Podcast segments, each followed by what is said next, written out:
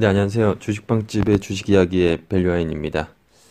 어, 네, 오늘 주말에 지금 녹음을 하고 있는데요. 어, 어, 어 우선 다음 주, 뭐, 이번 그 8월 좀 정리 겸 또 이제 다음 주면 8월이 이제 아, 마감이고 이제 9월로 접어드는 상황인데, 어, 이제 또, 어, 어떻게 좀 준비하면 좋을지, 뭐, 관련해서 오늘은 얘기를 좀 해보고자 합니다. 그래서, 어, 우선 지금 8월은 상당히 좀 좋지 못했죠. 저도 이번 달은 굉장히 어려운 그런 아마 올해 2017년 들어서 가장 어려웠던 시기가 아니었나 싶은데요. 아마 뭐 대부분 투자자분들도 비슷하지 않았을까 싶습니다. 뭐 전반적으로 코스피 코스닥 뭐 양시장 모두 어, 좋지 못했었고 어, 좀 증시가 좀 하락폭도 좀 컸었죠. 특히나 이제, 아, 종목들, 그 코스닥 쪽에 이제 중소형주들의 낙폭이 변동성이 좀 크다 보니까, 아, 상당히 좀 어렵지 않았나, 아, 그렇게 생각을 하고요. 아, 그렇지만 중요한 것은 뭐 지금 현재 최근에 뭐 8월에 시장이 좋지는 못했습니다만, 뭐 이게 뭐 과거 같은 금융위기 같은 뭐 그런 대세 뭐 하락장 뭐 이런 것은 아니기 때문에 아 그래도 뭐 크게 우려할 부분은 없지 않나 싶고요. 뭐 역시 지금 이번 이제 8월 말 들어서면서부터 어 조금 이제 음 불확실성이 어느 정도 좀 완화가 되면서 최근에 좀 반등을 하고 있죠. 역시 뭐 가장 대표적으로 이제 대외 이슈가 역시 이제 아 지정학적 리스크 이제 북핵 이슈 이 부분이 뭐 시장 그 투자 심리를 좀 위축을 시켰었고 아무래도 단기 그 조정에 좀 크게 작용을 했죠. 근데 어 지난 그 주말 기점으로 해서 음, 이 부분이 조금 완화되면서 이제 뭐 이번 주는 상당히 좀 시장이 그래도 안정화를 찾는 모습을 어, 보였고요. 당분간은 뭐 어, 이러한 지정학적 리스크도 어느 정도 좀 지나간 상황이기 때문에 뭐 특별히 어, 시장이 뭐 크게 하락할 만한 그러한 이슈는 없지 않나 싶습니다. 뭐 지금 뭐 이제 미국 뭐 트럼프 노믹스 뭐 트럼프 관련해서 뭐 세제 개혁안이라든지 뭐 예산안 뭐 이러한 부분 뭐 이런 게 또 이슈로도 아, 될 가능성은 있지만 이게 뭐 크게 국내 증시에 미치 영향을 미칠 만한 아, 이슈는 아니기 때문에 아무래도 뭐 전반적으로 시장은 이제 안정화를 찾지 않을까 싶습니다. 그리고 이제 2분기 어닝 시즌도 아, 마무리가 된 상황이기 때문에 역시 이제 또 실적 좋은 음, 실적 개선주들 그리고 또 아, 3분기 이제 또 아, 실적 기대되는 종목들 같은 경우에는 또 아, 이제 차별화된 흐름이 나타나지 않을까 그렇게 보고 있고요. 어, 그렇게 봤을 때 역시 지금 전반적으로 증시는 음, 역시 IT 섹터가 가장 지금 실적이 좋고 또 그 미래 뭐 전망도 당분간은 계속 좋은 상황이기 때문에 어, IT 섹터 계속 어, 주목을 해야 되지 않을까 싶고요. 어, 그리고 특히 이제 하반기에는 또 개인적으로는 어, 그 건자재 섹터 같은 경우에는 이제 본격적으로 이제 입주 시점 이제 하반기에 아, 올해 뭐 입주 물량이 엄청나게 이제 쏟아지죠. 그러니까 올해 또 내년에 이제 입주 물량이 더 늘어나니까 올해 한 37만, 내년에 한 42만 그 정도로 예상이 되는데 뭐 그렇게 되면 뭐 이 건자재 섹터, 뭐 한샘이라든지 뭐 이런 어 건자재 섹터도 한번 관심을 가져야 되지 않을까 싶고요.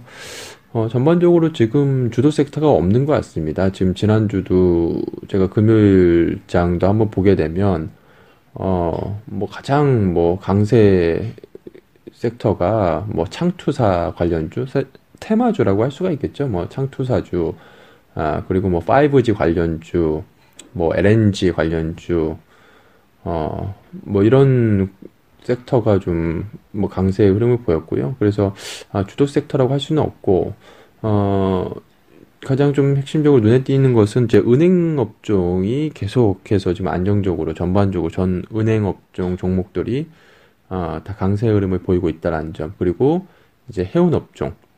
특히나 이제 해운 업종은 3, 4분기 이제 컨테이너 그 어, 벌크선 지금 성수기이기 때문에 어, 저는 해운 업종 은행주와 더불어서 해운 업종은 계속 관심을 가져야 되지 않을까 싶습니다. 그래서 뭐 흥하해운이라든지 어, 많이 그동안 안 올랐었던 흥하해운도 뭐 주목해 보면 좋을 것 같고요. 그리고 뭐 페노션 대한해운 같은 경우에 어, 좀 주가 흐름 계속 뭐 강세 흐름인데 어, 지금 뭐 하반기 지금 BDI도 지금 계속해서 안정세를 보이고 있는 상황이어서 어, 대한해운 뭐 페노션도 좋을 것 같고요. 그리고 3분기 특히 이제 컨테이너 성수기니까 어, 현대상선도 뭐 좋은 흐름이 당분간 이어지지 않겠 싶습니다. 그래서 회원주들은 뭐 계속 어, 주목을 해보면 좋지 않을까 음, 그렇게 보고 있고요.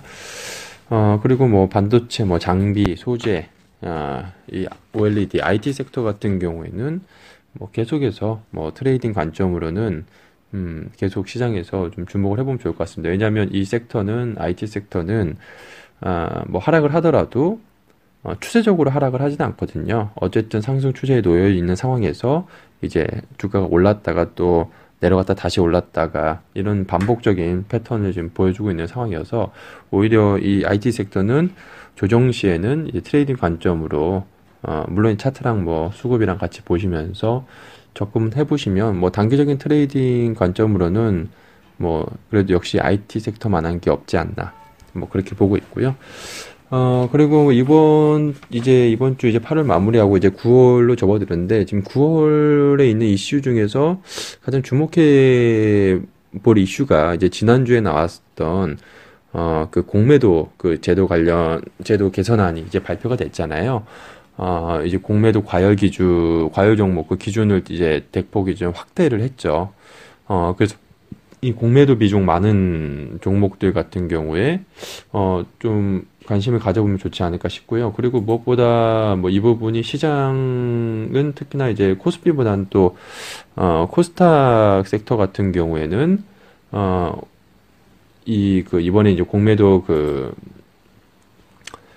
그 제도 개선으로 통해서 어, 투자 심리적인 측면에서는 상대적으로 긍정적인 어, 영향을 미칠 가능성이 있기 때문에 어, 뭐 지금 이제 다음 달 이제 다음 달 한 말 9월 25일부터 아마 시행이 되는 걸로 어, 알고 있는데 어, 그래서 지금 공매도가 좀 많은 종목들 을 한번 관심을 가져보면 좋지 않을까 싶습니다. 그래서 전반적으로 또 그동안은 이제 공매도가 이번에 좀 제도가 좀 개선이 되면 물론 이제 크게 바뀌지는 않을 않을 거로 보고는 있지만 어쨌든 단기적으로 시장에서는 또 관심이 갈 수가 있고요.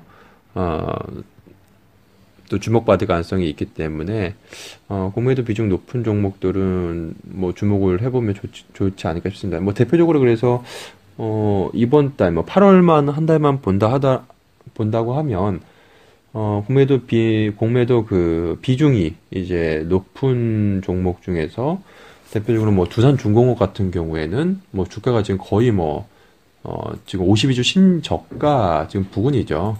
어, 물론 이제 좋지 못하니까, 아, 계속해서 지금, 지금 하락, 지금 하락하고 있는데 실적도 좋지 못하고, 어, 이번 정부 에너지 정책으로 따라서 지금 불확실성도 조금 증가하고 있고, 그래서 이제 공매도도 좀 늘어나고 있는 상황이죠. 어, 근데 어쨌든 뭐 trading 관점에서 봤을 때는 수급적인 측면에서는 한번 충분히 공매도 비중이 이제 좀 완화가 되면 어 이쪽 반등이 나올 수 있는 부분이니까 뭐 이런 것들 한번 보면 좋지 않을까 싶고 또 반대로 이제 또 신고가를 가는 종목 중에서는 뭐 현대해상 같은 종목 요즘에 뭐 보험주들이 워낙에 좋죠. 보험주들 실적이 워낙에 지금 어, 좋기 때문에 어, 보험주도 흐름이 좋았는데 최근에 좋았는데 뭐 현대해상 같은 경우에도 어, 저 신고가를 가는데 또 공매도 비중도 계속 늘어나고 있습니다. 뭐 최근에 아, 이제 뭐 건강보험 문재인 대통령이 건강보험 관련해서 이제 문재인 케어라고 하죠. 어, 그걸 내놓은 다음에 음, 좀 노이즈가 발생하고 있는 상황인데 음. 어쨌든 이렇게 지금 대표적으로 봤을 때 거의 뭐 52주 신저가 있는 종목은 어, 좋지 못하니까 고매도 비중이 좀 늘어나는 성향이 있고요. 또 이제 신고가를 가는 종목들은 어, 좋은, 좋지만 뭐 주가가 많이 올라왔다 해가지고 공매도 비중이 또 늘어나는 또 종목들도 있습니다. 근데 어, 이렇게 양 극단에 보통 이제 놓여져 있는데 어, 이게 공매도 이번에 제도 개선으로 인해서 뭐 공매도 거래 비중 요건을 코스피는 18%, 코스닥은 이제 12%로 하향 아, 조정하는 거거든요.